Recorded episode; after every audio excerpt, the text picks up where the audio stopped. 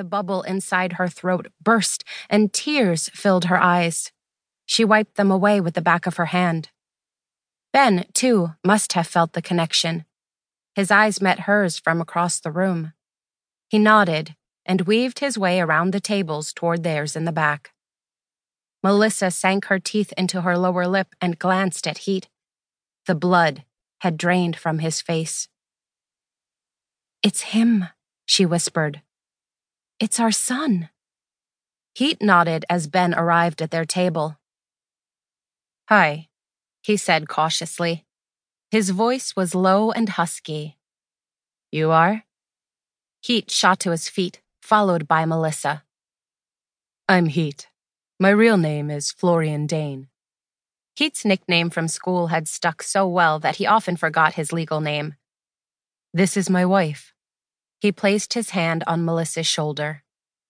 Melisa stuck out her trembling hand. It broke her heart that they were introducing themselves to their own son like strangers. But in truth, they were. She had willingly chosen to become a stranger to him when she gave him up for adoption. I'm. We're so happy you agreed to meet us.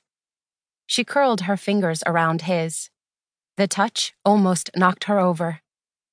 Ben squeezed Melisa's hand and let it go almost immediately. Melisa swallowed her disappointment. Her whole body ached to reach out and hug him, to hold him, and never let go. Ben and Heat also shook hands, and Heat's expression showed that he struggled with the same emotions. When he drew his hand back, he smiled. Please, sit. He pulled out a chair for Ben, then reached for the menu and placed it open in front of Ben as a waiter would do. What can we order for you? They have great coffee here. It's a new cafe, opened its doors only a month ago. They'd picked the new cafe in Madison, Wisconsin, where Ben lived, as a symbol of a new beginning. Melisa lowered herself back into her chair, her gaze still fixed on her son. She tried to remember how he'd looked as a baby.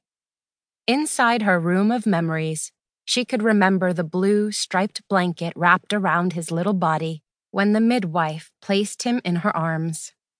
She'd wanted to hold him, wanted to say goodbye, to tell him she was doing this out of love.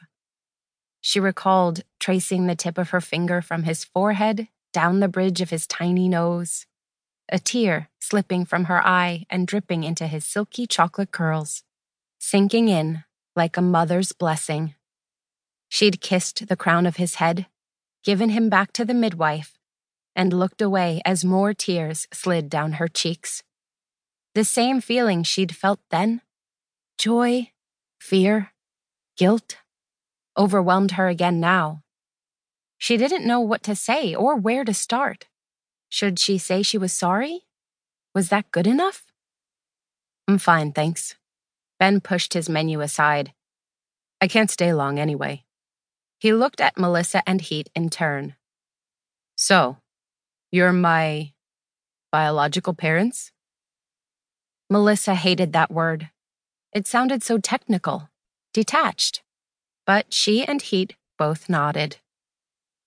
Ben, Melisa scrambled for something to say. We're sorry to hear about your. your parents' death. Are you okay? In the letter the orphanage had given her four months ago, he'd told her his adoptive parents died in a car accident.